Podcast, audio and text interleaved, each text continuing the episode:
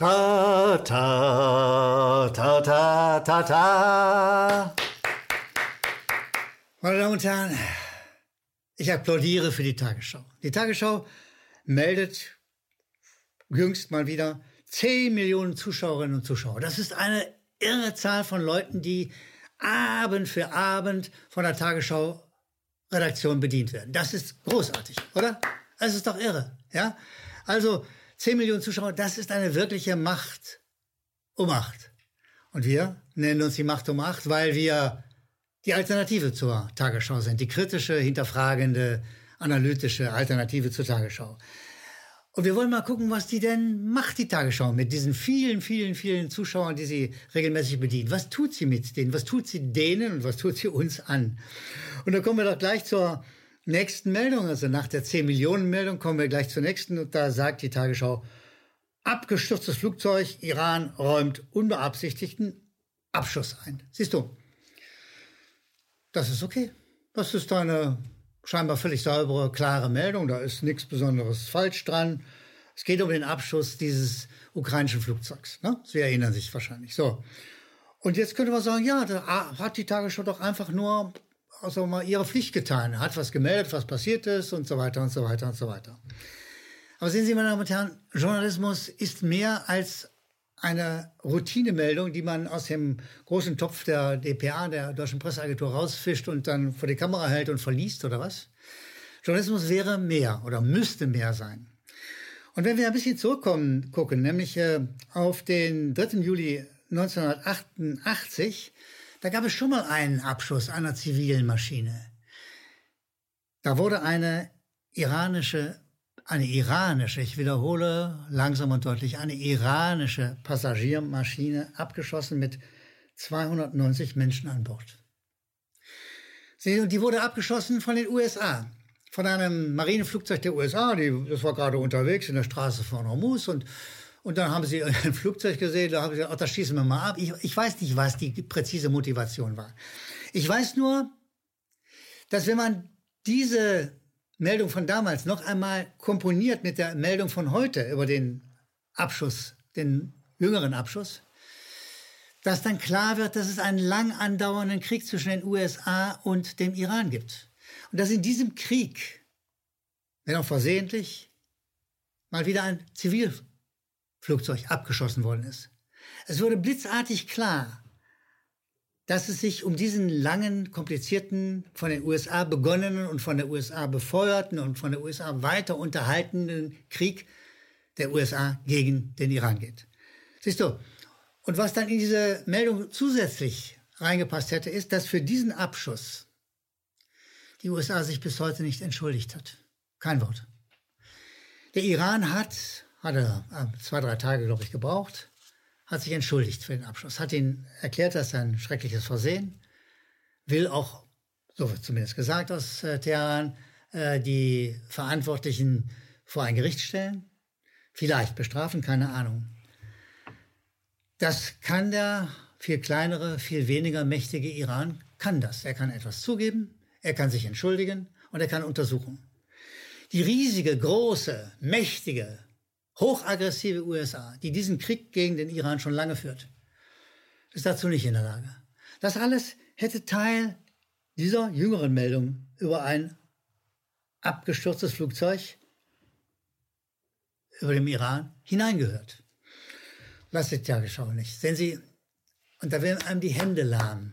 Da werden einem die Hände lahm da mag man nicht mehr applaudieren, weil man weiß ja, was in den Köpfen jener 10 Millionen, die die Tagesschau regelmäßig erreicht, angerichtet wird. Feindbilder werden gezeichnet, statt ordentliche Nachrichten mit Hintergrund zu machen. Gehen wir zu einer nächsten Meldung. Da meldet die Tagesschau, von der Leyen's Handydaten offenbar unwiederbringlich gelöscht. Meine Damen und Herren, man ist versucht zu sagen, ja, ist doch gar nicht mal so schlecht, ist doch gar nicht so übel. Ja, gut, sollten die 10 Millionen der Tagesschau ruhig darüber informiert werden. Weil es gibt einen Untersuchungsausschuss. Sie kennen diese unendliche Geschichte. Frau von der Leyen, die Königin der Beraterministrablen, ja, die Frau mit den meisten Beraterfirmen in, in ihrem Amt, äh, obwohl überhaupt nichts Anständiges dabei rauskommt. Ja? So, also jede Menge Beraterfirmen, die viel Geld kosten, die offensichtlich wasserdichte Verträge haben, die der Frau Ministerin aber keine Kenntnis beibringen konnten von ihrem Geschäft. Diese Beraterkönigin ist vor einem Untersuchungsausschuss. Da will man wissen, wie kommt es denn mit den Beraterfirmen? Was haben die alles bekommen? Warum haben sie das gekriegt? Was haben sie denn gemacht? Das möchte ein parlamentarischer Untersuchungsausschuss gerne wissen. Und wie es der Zufall will, sind die Handydaten, auf denen offensichtlich Teile dieser Verhandlungen drauf sind, gelöscht worden. Unwiederbringlich, wie uns die Tagesschau fröhlich meldet. Siehst du, und da sagt die Tagesschau auch, sachlich wahrscheinlich wieder völlig richtig, dass, dass die, dass die äh, von einem Mitarbeiter im, im Hause von der Leyen gelöscht worden sind. Also ein Mitarbeiter, den es real gibt. Sie, wenn man jetzt Journalist ist, könnte man diesen Mitarbeiter ausfindig machen. Das kann nicht so sehr schwierig sein. Und man könnte sagen, den holen wir uns mal vor die Kamera.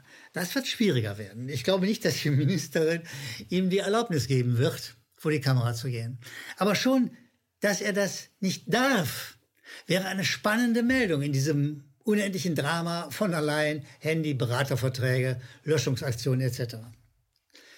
Macht die Tagesschau aber nicht. Also das, was sie meldet, versieht sie nicht mit einem, irgendeinem Zusammenhang. Da steht irgendwie in der, in der Gegend rum, da ist irgendwas gelöscht worden, sehr ärgerlich, unwiederbringlich.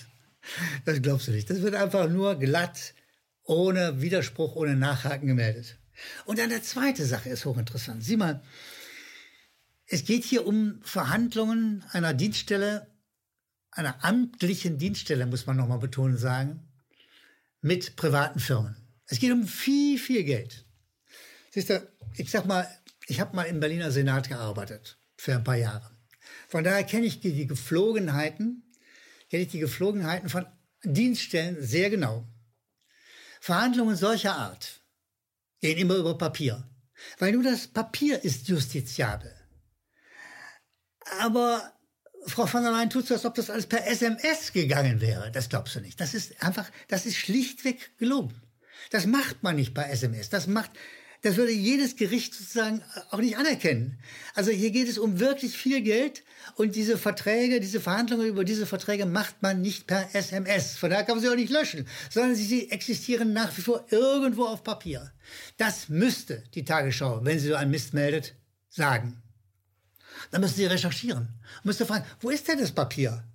Oder wenn es keins gibt, wäre auch die Frage, warum eigentlich nicht? Warum wird die klassische Geflogenheit von Behörden, Verträge, Verhandlungen ab einer bestimmten Summe, ich glaube ab drei Cent aufwärts, auf Papier zu setzen? Warum wurde das in diesem Fall nicht gemacht? Und Frau van der Leyen, die Beraterkönigin, stände nackt und bloß da. Macht die Tagesschau aber nicht. Sie will sich nicht unbeliebt machen. Sie fragt nicht nach, sie stellt keine Zusammenhänge her. Sie macht letztlich in Wahrheit nichts. Meine Damen und Herren, das ist dann für diese 10 Millionen, die die Tagesschau regelmäßig bedient, nichts anderes als ein Stückchen Propaganda. Das ist keine Nachricht in Wahrheit. Eine Nachricht, die man so glatt einfach nur weitergibt, ist keine echte Nachricht. Jedenfalls kein journalistisches Handwerk. Gehen wir zu einer nächsten Meldung, meine Damen und Herren. Gehen wir zu einer nächsten Meldung. Da meldet die Tagesschau, USA-Manöver Defender 2020 startet Ende Januar. Tatsächlich, die NATO, die USA, machen ein riesiges Manöver, bei dem, da auch das meldet die Tagesschau relativ korrekt, insgesamt 37.000 Soldatinnen und Soldaten äh, durch die EU bewegt werden in Richtung Polen und Baltikum. Es geht natürlich um die russische Grenze, das ist doch völlig klar. Ja, das ist der Punkt, wo, es hin soll. Und das illustriert uns die Tagesschau mit äh, folgenden hübschen, poetischen Zeilen. Logistische Herkulesaufgabe, sagt sie passt ein US-Panzer auf einen deutschen Tieflader? Welche Routen sind für mehr als 100.000 100 Tonnen schweres Material machbar? Können Flughäfen und äh, andere Häfen die, und so weiter die, die Be Aufgabe überhaupt bewältigen? Alles Lyrik, alles Lyrik. Aber die Kernfrage, warum denn diese vielen Soldatinnen und Soldaten bewegt werden, warum dieses schwere Gerät bewegt werden soll, warum es denn aus den bisherigen Stationierungsorten in Richtung Ostgrenze verschoben werden soll. Diese Frage stellt die Tagesschau nicht. Sie wissen, ich weiß, es geht Es geht, wie in solchen Fällen, um Russland. Je mehr Truppen in der Nähe von Russland sind, scheint die Tagesschau auch anzunehmen, desto hübscher ist es. Aber sie erklärt es nicht. Im ersten Schritt nicht. Sondern sie schiebt einen Kommentar hinterher. Und zwar ist der Kommentar von Birgit Schmeitzner vom Bayerischen Rundfunk. Siehst du? Und da wird überschrieben, NATO-Manöver, Defender 2020, Abschreckung als Absicherung, sagt uns Frau Schmeitzner vom Bayerischen Rundfunk. Dieses Manöver soll heißen, wir schicken ein klares Signal an Russland. Spätestens jetzt wäre doch mal die Frage an die ARD, an die Tagesschau, an Frau Schmeitzner. Äh, warum brauchen die Russen Signale, welcher Art übrigens auch? Warum brauchen die das? Warum schiebt Frau Schmeitzner hinterher, im Fall der Fälle wäre die NATO bereit? Meine Damen und Herren, Sie und ich wissen, wozu die NATO bereit wäre. Sie wäre bereit für Krieg. Aber haben uns die Russen, uns oder das Baltikum mit Krieg bedroht?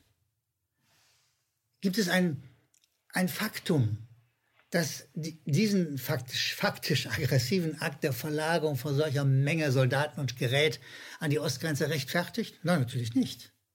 Das weigert sich weder die normale Meldung zu erzählen, noch mag Frau Schmalzner uns das erzählen. Also, was da noch erwähnt wird bei, bei diesem Kommentar, es gäbe eine Solidarität mit den baltischen Staaten. Aber für was denn? Werden die baltischen Staaten bedroht und wenn ja, von wem? Also ich meine, da, da gibt es immer mal wieder einen Verteidigungsminister in dieser Gegend äh, oder auch einen Außenminister, Estland, Livland, irgendwo, die sagen, ja, also die Russen, die sind aber ganz schlimme Finger. Es braucht doch einen Beweis, es braucht einen Beleg, es braucht irgendwas. Nein, das braucht anscheinend die Tagesschau und ihre Kommentatoren nicht. Es reicht, ein Feindbild zu zeichnen. Dann freut sich die Rüstungsindustrie, kann wieder ein paar neue Panzer produzieren.